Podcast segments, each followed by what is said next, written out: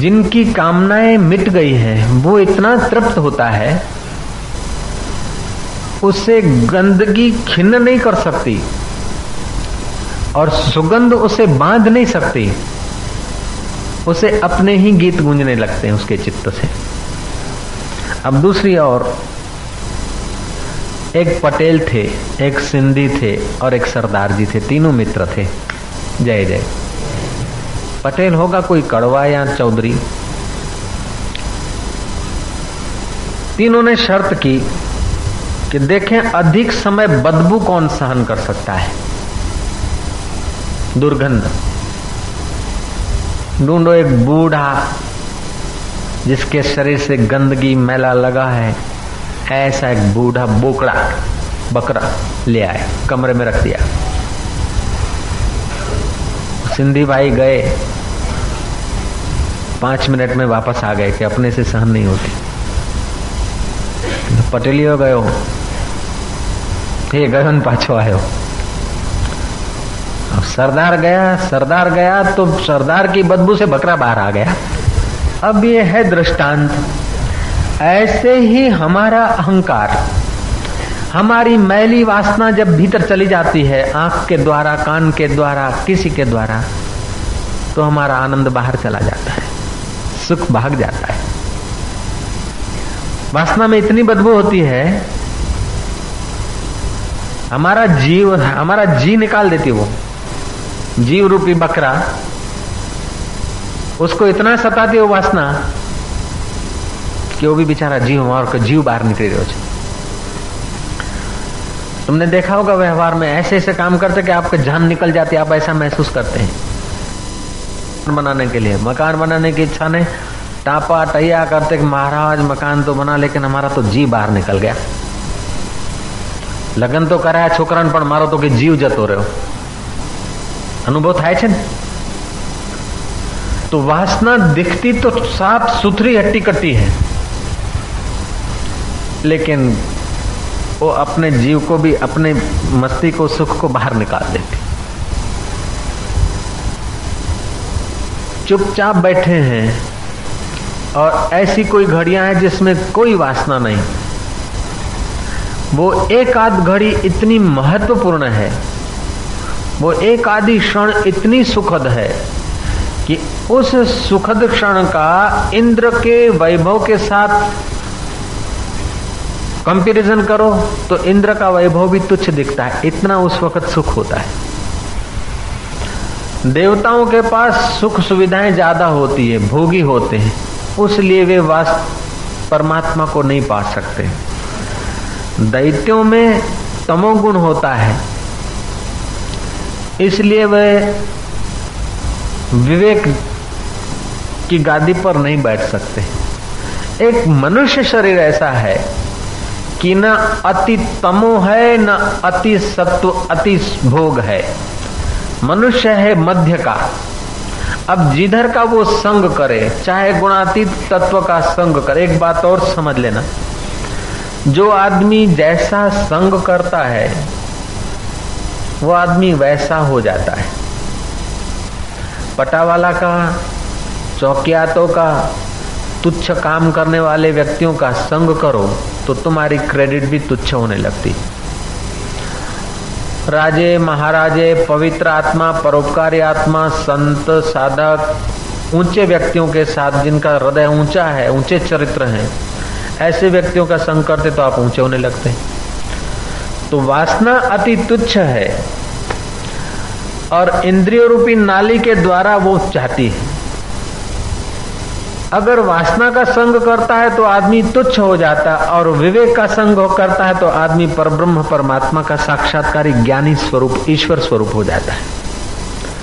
अगर हम विवेक का संग करें तो हम ईश्वर के साथ हो जाते हैं और वासना का संग करते हैं तो नरक के साथ हो जाते हैं। हम सेंटर पे हैं, मनुष्य जन्म एक जंक्शन है। अब जिधर को जाएं, वासना और कमजोरी के विचार आदमी का जितना सत्यानाश करते उतना तो मौत भी सत्यानाश नहीं करती। मौत तो एक बार मारती रहती, लेकिन कमजोर विचार और वासनाएं करोड़ों जन्म तक मारती रहेगी। ऐसी वासना जीव को अंधा कर देती है। स्व का स्वभाव, तुच्छ स्वभाव, मलिन स्वभाव से इतने आक्रांत हो जाते जीव कि हृदय में बैठे हुए विश्वेश्वर का कोई पता ही नहीं। मेरे लड़के की शादी है, शादी करके मेरा लड़का और मेरी बहू अमेरिका जाएगी। भले तुम्हारे जीवन का साथी कौन है ये अपने से पूछना चाहिए।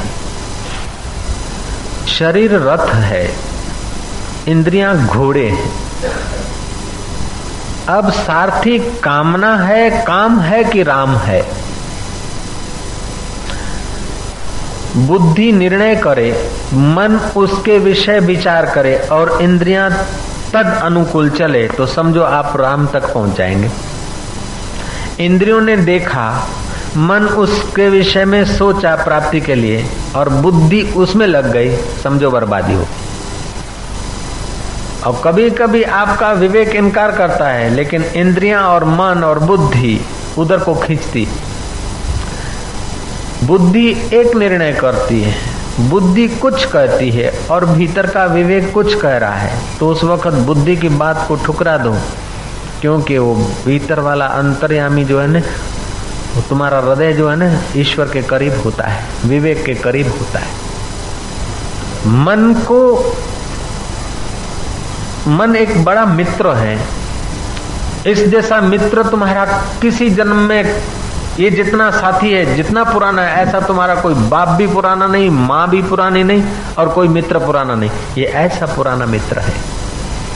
और ये शत्रु भी ऐसा पुराना शत्रु है कि इसकी बराबरी का किसी जन्म में कोई शत्रु तुम्हारा हो नहीं सकता। मित्र भी उतना प्यारा और पुराना है और शत्रु भी उतना पुराना है, मन। अगर ये इंद्रियों के पीछे दौड़ा तो तुम्हारा शत्रु है, सदियों से जन्म जन्म की यात्रा करवा रहा है, न जाने कितनी बार जेल में डाल रहा है। इस सरकार की जेल में जाने से तो आदमी को 2 टाइम रोटी मिलती है, खुली हवा भी मिलती है, लेकिन माता के गर्भ रूपी जेल में जाने से तोबा तोबा, ताजी रोटी नहीं, ताजा पानी नहीं, माँ खाए उसमें से जो झूठा सूठा में से जो रस बने उससे पोषण होता है। और मल मूत्र वात पीत काफ ये सब के बीच 9-9 महीना कैद होते। ये मनुष्य को मन ही तो डाल रहा है। इंद्रियों के पीछे, वासनाओं के पीछे भागने वाला मन महाशत्रु है। करोड़ों बार हमको गर्भ रूपी जेल में इसने डाला। अगर ये बुद्धि के पीछे, विवेक के पीछे चलता है तो ये मुक्त करा देगा। फिर पता चलेगा कि करोड़ों जन्म की यात्रा कुछ नहीं। जब स्वाद आ गया, ज्ञान हो गया। बुद्ध से किसी ने पूछा कि आपको कई जन्म आपने भोगे और किसी जन्म में आप भैंसा भी थे, आप ही बताते हैं, अब आपको दुख नहीं होता? बुद्ध ने कहा, जिस दिन मुझे पता चल गया अपने स्वरूप का, तो वो मैंने भोगे ऐसा मुझे लगता ही नहीं। जिस शरीरों ने, जिन इंद्रियों ने भोगा है वो मैं नहीं हूं। अब उन सब जन्मों का मुझे कोई दुख नहीं। जिस दिन मैं जगा, जिस दिन अपने विवेक की धारा को पहचान लिया, जिस दिन अपने सत्य को जान लिया। और इतना सरल है महाराज, मन अगर अनुकूल हो जाए तो झटपट दर्शन। इतना सरल है कि चाय का कप बनाना कठिन, परमात्मा प्राप्ति करना इतना आसान। अगर इंद्रियों के पीछे न जाकर हृदय की सुनने लग जाए तो हर इंसान भगवान हो जाए। इंद्रियां हमें बलात बाहर ले आती, मन उसको सहयोग देता था, अब बुद्धि भी उसके प्रकार का ही निर्णय कर लेती। और मन इतना चंडा है, दुश्मन भी ऐसा है कि ऐसी ऐसी मधुर आयोजन करेगा, लगेगा कि नहीं मैं सही सोचता हूं, मैं कोई मूर्ख थोड़े हूं, हम इतने थोड़े बेवकूफ हैं। और बेवकूफ को कभी पता नहीं होता कि मैं बेवकूफ हूं। मेंटल हॉस्पिटल में जवाहरलाल नेहरू का जाना हुआ, एक पागल टांग पे टांग चढ़ाए बैठा था और उस पागल ने पूछा, how are you, who are you? Jawaharlal Nehru ने कहा कि I am mister Jawaharlal Nehru, prime minister of India. उसने कहा ओ भर्ती हो जाओ इधर, मैं इधर नहीं था तब मैं भी ऐसे ही कहता था, तुम भर्ती हो जाओ इसी अस्पताल में, ठीक हो जाओगे। तो जो लोग मन में जीते हैं, इंद्रियों में जीते हैं, वे लोग के बीच अगर कोई उठाने वाले महापुरुष भी आ जाएं तो वे अभागे लोग स्वयं उठना नहीं चाहेंगे। उस महापुरुष को भी बोलेंगे कि बाप जी तमे आ खाओ ने આવી રીતે જીઓ ને આમ કરો ને તેમ કરો ને આ પહેरो। लेकिन जिन्होंने एक बार उस परमात्मा का स्वाद ले लिया है, एक बार उस अंतर्यामी तत्व का रस लिया है, वो हजार हजार बार तुम्हारे उस कीचड़ में आने पर भी उन्हें उसकी मधुरता याद है, एक क्षण में वहां पहुंच जाते हैं, क्योंकि मन उनका मित्र हो गया है। और हम लोगों को हजार हजार उपदेश मिलते हैं, हजार हजार ठोकरें लगती हैं, हजार हजार पत्नी मेहने मारती है, पति मेहने मारता है, सरकार न जाने क्या क्या करती है, लोग न जाने क्या क्या करते, फिर भी मुंडू मारवाड़ भणी, वही वासना का जीवन, वही भोग का जीवन, वही तेरे मेरे की वासना के पीछे पीछे मन भटकाता रहा। मन ही हमारे बंधन का और मन ही हमारे मुक्ति का कारण हो जाता है। अगर ये विवेक और बुद्धि के तरफ चलता है तो मुक्ति दिलाने में भी आसानी कर देता है, अगर इंद्रियों और भोगों के पीछे चलता है तो बंधन में डालने का भी इसके पास तरकीब है। कामना से ज्ञान हमारा हरण हो जाता है। तुम बैठे हो शांत, आनंदित, प्रसन्न, कोई थोड़ी सी कामना आई, देखना प्रसन्नता गिरती जाएगी, चिंता चालू हो जाएगी। इस वक्त बैठे हो, कामनाएं थोड़ी दबी है या अलविदा है, खाने के लिए कोई रसगुल्ला तो नहीं मिल रहा है, देखने के लिए कोई चित्र तो नहीं मिल रहे, सुनने के लिए कोई साज तो नहीं है, सीधे साधे वचन सुन सत्संग के हैं, कोई एयर कंडीशन की सुविधा नहीं, भोग की कोई सामग्री नहीं, लेकिन विवेक के करीब हम लोग बैठे हैं तो मुफ्त में सुख मिल रहा है। और जिस सुख से हमारा बुद्धि, विवेक, पुण्य बढ़ रहा है। सत्संग में हम बैठते हैं तो हमारी बुद्धि, हमारा विवेक, हमारा ज्ञान, हमारा पुण्य बढ़ रहा है और सुख भी मिल रहा है और निर्भीक सुख मिल रहा है। अभी जो सुख हम महसूस कर रहे हैं किसी का डर थोड़े है, लेकिन जब कामनाओं के अंदर उतरते हैं, जो काम बेकार आया और काम के सुख भोगने की इच्छा हुई, हृदय में धड़कन चालू हो जाएगी, कोई देखे ना, ऐसा होए ना, ऐसा होए ना, और घड़ी भर के वो लिए सुख आया, बाद में कितना उदासी, कितनी बेचैनी और कितनी जवाबदारी दे जाता है। घड़ी भर काम बेकार का एहसास कर लिया, सुख भोग लिया। जो लोग दिन को, कई लोग तो पति पत्नी होते काम चेष्टा करते, कई लोग ऐसे ही विकृत दृष्टि से व्यवहार कर लेते, तो वो दिन को जो शरीर से नाश शक्ति नाश होती, वो आदमी को जल्दी अंधा बना देती। काम विकार की चेष्टा करने से वर्तमान में भी आदमी भयभीत होता है, न जाने कहां कहां बाथरूमों में और संडासों में और न जाने कितने कितने कमरों में न क्या क्या करके भी सुख तो लेना चाहता है। उस काम ने उनको अंधा कर दिया। श्री राम। तो ये काम जो है, तुलसीदास ने कहा जहां काम तहां नहीं राम, जहां राम तहां नहीं काम। जहां राम का सुख है वहां कामनाओं की कोई जरूरत नहीं, और जब कामना आती है तो राम का रस फिर नहीं रहता, डाउन हो जाता, आदमी नीचे चला आता है। चित्त में कोई भी कामना आई, काम विकार तो तुरंत नाश कर देता है, कोई कामना आ गई आदमी तेजोहीन हो जाता है, धड़कने बढ़ने लग जाती। हम बैठे हैं तो हमारे श्वासोश्वास का फुटकार 12 उंगल तक, चलते हैं तो 18 तक, लेटते हैं तो 24 तक, और विकार में जब आते हैं तो 30 तक हमारा फोर्स नाश होता है, 2.5 गुना आयुष्य नाश होती है। जिसकी वाणी मेरे नाम और लीला का वर्णन करती करती गदगद हो जाती है, जिसका चित्त मेरे रूप, गुण, प्रभाव और लीलाओं को याद करते करते द्रवित हो जाता है, जो बारंबार रोता जाता है, कभी कभी हंसने लग जाता है, कभी लज्जा छोड़कर ऊंचे स्वर से गाने लगता है, कभी नाचने लग जाता है। ऐसा मेरा भक्त सारे संसार को पवित्र कर देता है। अगर वासना और अहंकार से भरा हुआ आदमी आ जाए किसी साधकों की महफिल में, तो साधक तो कभी गदगद होगा, कभी नाचेगा, कभी रोएगा, कभी हंसेगा, लेकिन वासना में ही जीने वाला विवेक होकर बोलेगा कि आते के भी भजन हताश है, ते आते वड़ी शू खतु हशे ल्या। पेलू जे भजन आज जो अंदर से मस्ती ले रहे, आनंद ले रहे, वो तुझे भजन नहीं दिखता, लेकिन तुझे प्याली भजन दिखती है, ये सुख दिखता है। तो जिनका ज्ञान नाश हो गया, वे सुखद अवस्था में पहुंचे व्यक्तियों को बोलेंगे कि तो पागल है। मीरा को लोगों ने पागल कहा। गदगद हो जाती थी, कभी नाचने लगती थी, कभी रोने लगती थी। शबरी को लोगों ने पागल कहा। सरोवर कांठे ओली गांडी बैठी ल्यो। ग्वाल और गोपियों को लोगों ने पागल कहा।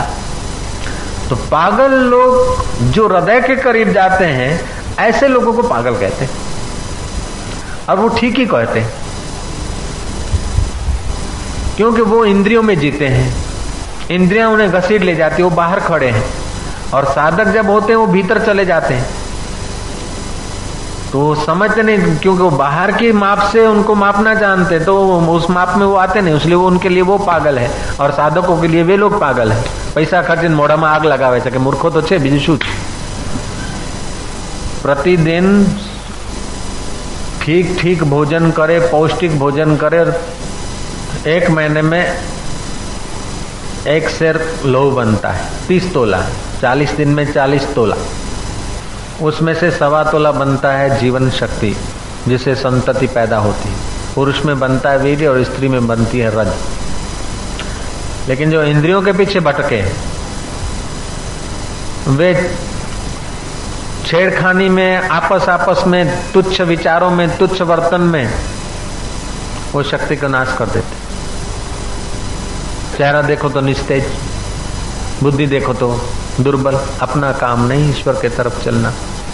अरे ईश्वर की ओर से तो तुमको भगवत प्राप्ति का बना दिया अधिकारी, मनुष्य जन्म दिया, विवेक दिया, श्रद्धा दिया, शास्त्र दिए, अक्षर दिए, पढ़ने की योग्यता दी, सुनने की योग्यता दी, मुफ्त में सत्संग दिया। ईश्वर के तरफ सब आयोजन होने के बाद भी तुम अगर अपने को अनधिकारी मानते हो, तो तुम्हारे जैसा अभागा आदमी और पृथ्वी में कहां ढूंढा जाए। तो बड़े में बड़ा दुर्भाग्य है कि हम ईश्वर प्राप्ति के अधिकारी नहीं हैं। ऐसा सोचना ही दुर्भाग्य है। जो ऐसा सोच लेता है वो समझो ईश्वर के विधान का अनादर करता है, और मन उसे फिर शैतान अपने कब्जे में ले आता है। एक बार गिरे, 2 बार गिरे, 10 बार गिरे, अरे 50 बार गिरे, 1000 बार गिरे, लेकिन फिर भी उसको प्रार्थना करता रहे और प्रयत्न करता रहे, कदम आगे बढ़ाने की उत्कंठा करता रहे। स्वामी जी लेकिन हमारा दम नहीं। भगवान को सुनाओ, प्रार्थना करो। पाप तो अपने से श्रेष्ठ व्यक्ति ने, उसके आगे कोई गलती हो जाए तो मौका ढूंढ के महापुरुष के आगे, अपने से श्रेष्ठ व्यक्ति के आगे, जो अपना हितेश है उसके आगे अपना पाप खोल देना चाहिए। तो फिर पाप से आदमी बच जाता है और गहरा नहीं उतरता। उन भोगों की कामना द्वारा जिनका ज्ञान हरा जा चुका है, श्री राम, जिनका ज्ञान हरा जा चुका है, वे लोग अपने स्वभाव से प्रेरित होकर उस नियम को धारण करके अन्य देवताओं को भजते हैं, अर्थात पूजते हैं। रूप के देवता को पूजेंगे, रस के देवता को पूजेंगे, गंध के देवता को पूजेंगे, स्पर्श के देवता को पूजेंगे। तो जिसका चित्त भगवान भाव से गदगद हो जाता है, कभी हंसता है, कभी रोता है, कभी नाचता है, कभी गुनगुनाता है, वे लोग हृदय के करीब हैं। और जो लोग इंद्रियों के कहने में आकर और संसार के भोगों को एकत्रित करके वस्तुओं को ढगला करके सुखी होना चाहते हैं, वे लोग मन के शत्रु हिस्से में पकड़ाए गए। बिन जरूरी आवश्यकताएं, बिन जरूरी देखना, बिन जरूरी सुनना, बिन जरूरी पहनना, बिन जरूरी खाना, ये अगर हम बचा दें तो हमको ना परदेश जाने की जरूरत है, ना विदेश जाने की जरूरत है, ना झूठा बोलने की जरूरत है, ना ब्लैक करने की जरूरत है, ना लात लेने की जरूरत है। और वही समय न साधु होने की जरूरत है, न सन्यासी होने की जरूरत है, और उसी जीवन में हम ईश्वर का साक्षात्कार कर सकते हैं। खाली बिन जरूरी देखना, बिन जरूरी सुनना, बिन जरूरी बोलना, बिन जरूरी सोना, बिन जरूरी खर्च बढ़ाना, ये कम कर दे तो समय बच जाएगा। और वही समय अगर परमात्मा चिंतन में लगाएं तो घर छोड़ने की भी जरूरत नहीं रहती। इसमें थोड़ी कुशलता चाहिए, थोड़ा विवेक चाहिए। एक आध घंटा बैठे और अपने को पूछे कि मनुष्य जन्म किस लिए हुआ है, आ બધું કરીને છેવટે શું? समय जाया तो नहीं जा रहा है, वक्त व्यर्थ तो नहीं जा रहा है, इंद्रियों के पीछे मन और मन के पीछे बुद्धि तो निर्णय नहीं दे रही। विवेक के पीछे बुद्धि चले और बुद्धि के पीछे मन चले और मन के पीछे इंद्रियां चल तो रही है, चौकी रखी जाए। समझदारी का ग्रस्त जीवन नासमझी के सन्यास जीवन से बहुत ऊंचा होता है। समझदारी का धंधा, रोजगार, रोटी, घर, काम नासमझी की पूजा से अच्छा होता है। नासमझी और पूजा कर रहे हो तो आप झंझट बढ़ा रहे हो। समझदारी से तुम रोटी भी बना रहे हो तो वो तुम्हारी पूजा है। इसलिए हम कौन सी जगह पर हैं इसका ज्यादा महत्व नहीं है, हमारे पास कितने रुपए हैं इसकी ज्यादा कीमत नहीं है, हमारे पास बाह्य टाइटल कितने हैं विद्या के उसका मूल्य नहीं है। हमारा भीतर की बुद्धि मन और इंद्रियों के पीछे भागती है कि भीतर वाले अंतर्यामी के संकेत के पीछे भागती है। अगर अंतर्यामी के संकेत के पीछे भागती है तो बाहर से कितने भी पदवी शून्य, धन शून्य, सत्ता शून्य व्यक्ति दिखें फिर भी वो अजर अमर तत्व को पा लेंगे। अगर इंद्रियों के पीछे बहते तो बाहर से कितने भी पद पर, कितने भी धन के ढगलों पर बैठे हुए व्यक्ति अंत में सर्प योनि में, अति भोगी और विलासी है तो फिर पेड़ की योनि में, उससे भी मलिन मलिन योनियों में आदमी जाता है। तो मनुष्य जन्म है कर्म भूमि। जैसा जैसा भीतर का विवेक का सदुपयोग करता है तो ऊंचे कर्म करता है, तो ऊंची यात्रा करता है, नीचे कर्म करता है तो नीची यात्रा करता है। और कर्म करने की सत्ता जहाँ से आता है उस सत्ता में अगर वो विश्रांति पा लेता है तो फिर जन्म मरण से मुक्त हो जाता है।